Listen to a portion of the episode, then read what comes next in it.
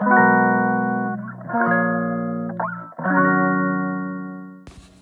い、皆さんこんにちは。本日で39回目の放送となります。えー、本日は飲み会を断る時の言い訳リストを作っておこうというテーマでお話ししたいなと思います。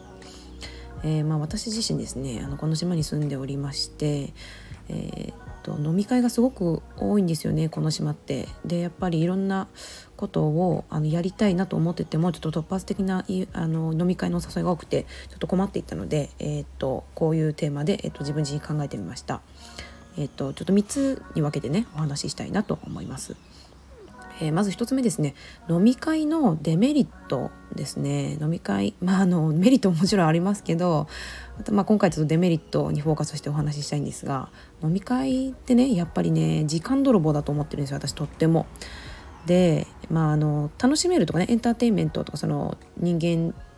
あののこの密度を高められるというかあのコミュニケーションというねツールとの一つとして飲み会ってまあいいところもあるんですけど私は、まあ、あんまり飲み会好きじゃないですね。うんまあ、あのお酒やめちゃったんで昔はもうね好きだったんですけどもうお酒やめちゃってからは本当に特にこの飲み会のメリットは全く感じなくなりましたまずねこのデメリットの1つ目はやっぱりあの飲むのが前提じゃないですかお酒飲むのが。で、まあ、お酒飲んで喋るんでなんかあの話にまとまりがないというか結構あの酔っ払っちゃうと結構人って何度も同じこと言ったりしますよね。そんなになんか大事な話ってまあ基本的にあんまり飲み会でしないんでまあノミニケーションって言ってね日本では結構飲み会でもあのビジネスの話したりもするかもしれないんですけど、まあ、基本的に私の状況ではそういうことはあんまりないです。なのでまあやっぱりコミュニケーションを深めるという意味であの、まあ、近所の方からね誘われることが多いです。で、まあ、長くなるんで時間をちょっとあの、まあ、無駄にするというかその日やりたいなと思ってた夜やりたいと思ってたことがやれない。とかっていうことがありますね。であの食べようと思ってこう自分であの料理して冷蔵庫の中に入れてたものもあのその日食べれなかったりとかしてあのちょっと予定が来るっていうのがあります。はい、で、えー、まあ睡眠あ飲んだ後ですね睡眠が浅くなったりとかっていうこともあるしあの、まあ、お酒飲んでご飯いっぱい食べたりとかする翌朝ね気持ち悪かったりするんですよそうすると、まあ、翌日のあの仕事のパフォーマンスも落ちたりとかあの翌朝やりたいと思ってたことができなかったりするのでまあ、ちょっと、まあ、時間的にもその体の能力的にもすごくパフォーマンスが落ちるということで、えー、っと飲み会のデメリットは結構いっぱいあると思います。でやっぱりねあの習慣化いろいろしようかなと思ってる人にとってこの急な飲み会の誘い特に、まあ、あの予定になかったこの急なお誘いっていうのは本当にねこの習慣化の大きな妨げになると思うんですよ。まあ、なので特にその急に誘われた飲み会とかはもうできるだけ断りたいということであのちょっとね準備をするのが必要じゃないかなと思いましてえっ、とちょっと言い訳のリストを作ろうと思い立ちました。はい、で、えっ、とちょっと2つ目ですね、えー、あらかじめ準備をしておくということでちょっと準備まあ自分のね心構えをある程度立てておくとあの急な飲み会に対処しやすいと思うんです。でそれでえっと断る頻度をあらかじめ決めておくっていうのがいいんじゃないかなと思います。まあ、自分があの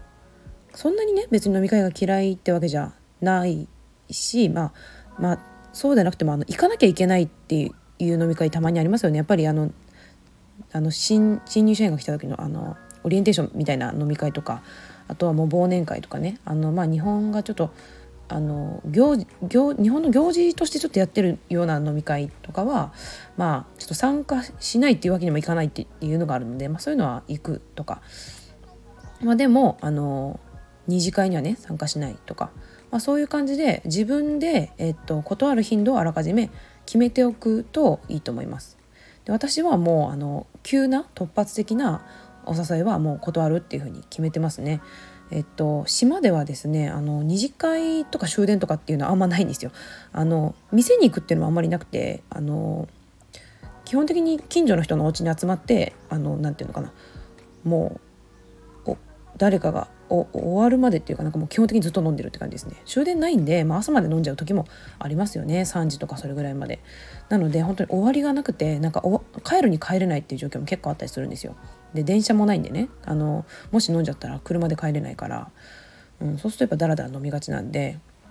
まあ、そういうことであの、まあ、なるべく飲み会には参加しないと。いうことですね。で、えっと、飲み会をその断るにあたってあのちょっといいアドバイスをしてる方があのネットでいらっしゃったんでちょっと紹介します。菊野新さんっていう方があのブログで紹介されてたんですけどあの断る時はですねもうバッサリあのやっぱ断ると相手もちょっと傷つくんで、えっと、断る時はまずにあまずは受け止めるあの誘ってくださってありがとうございますっていうことはまず一言言ってで、まあ、やんわりとねあのお断りすると。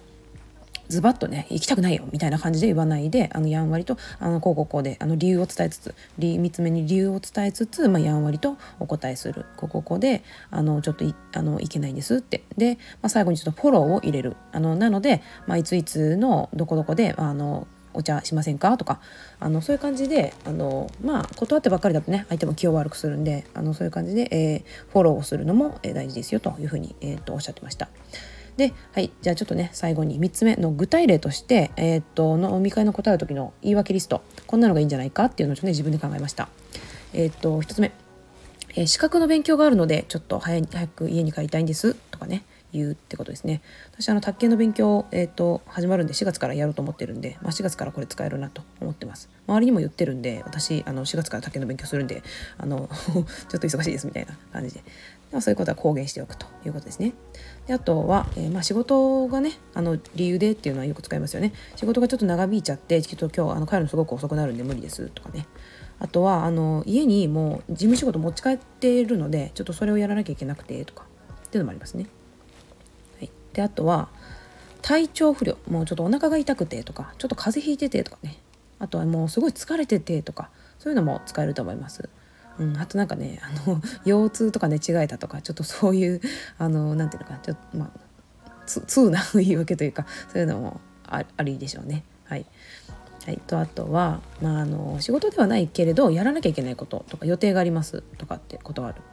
まあ、例えば私結構よく使ったのがオンラインでちょっと家族とあの飲み会があるんだみたいな。ちょっとあのネットでおしゃべりするからって言ったりとか、まあ、久しぶりにあの会う友達会うっていうかあの長年の友達とちょっとあのオンラインでお茶会するからとかあのオンラインでちょっとビジネスのミーティングがあるんでとか言ってあの、まあ、私一人暮らしなのであの家族との用事とか別にないでしょって思われがちなので あのそういう感じ。でオンラインでちょっと何々があるんだよって言われるとあそうなんだって、まあ、相手もちょっと折れてくれるんでそういう感じでよく使います。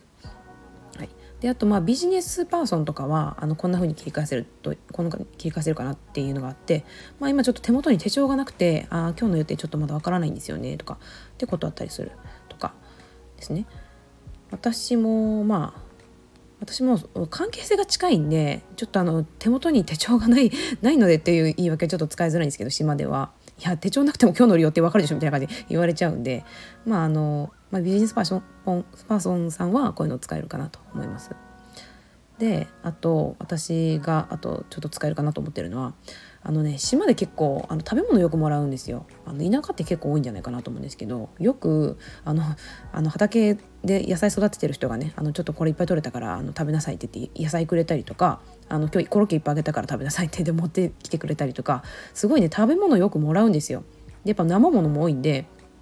家にちょっと消費しなきゃいけない食べ物いっぱいあってちょっと飲み会でちょっとあの食べてるゆとりないんですよねみたいなことを言って断ったりとかでします。でもねつわものはね もう島の人みんなすごいつわものなんでそこまで断っても冷凍すればいいじゃんとか言ってめっちゃ誘ってくるんですけどいやもうでももう冷凍庫もいっぱいだからとか言ってもうこっちもねだからどんどんどんどんそのスキルアップするというか断り術がちょっとスキルアップしていくっていう感じなんですけどまあでもちょっとそんな感じであの断ってます。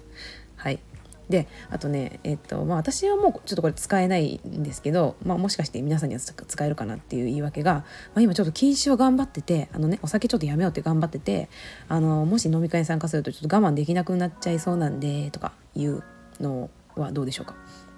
私はねもうあの禁酒頑張ってるっていうレベルじゃなくてもう禁酒普通にできちゃってて別にみんなであの飲み会で他の人が飲んでっても全然平気なレベルっていうのみんな知っちゃってるんで ちょっとこれは、まあ、今更私は使えないんですけどあのこれからねあの禁止しようと、まあ、思ってる方も思ってない方でもこれはちょっと言い訳として使えるかなと思います。はい、とかあとはあのちょっともう最近ねちょっと人間ドック行ってドクターストップかかっちゃってとかねあとはもうダイエット中ですとか、まあ、そういうのが割と使いやすいわけかなと思います。まあ、ちょっと私の状況と皆さんの状況とでは結構住むあの環境がだいぶ違うんで使える言い訳結構違うと思うんですけど、まあ、こういう感じでねあのあらかじめ心に準備しておく飲み会とかあの急なお誘いを断る、えー、の準備しておくっていうのはあのすごく自分の時間管理にあのいいあの心構えだと思うんであの、まあ、皆さんも、まあ、飲み会ではなくても、まあ、そういう心構えとか、えー、持っておくといいんじゃないですかというお話でした。はい、今日はこの辺で終わりたいと思います。はい、それでは。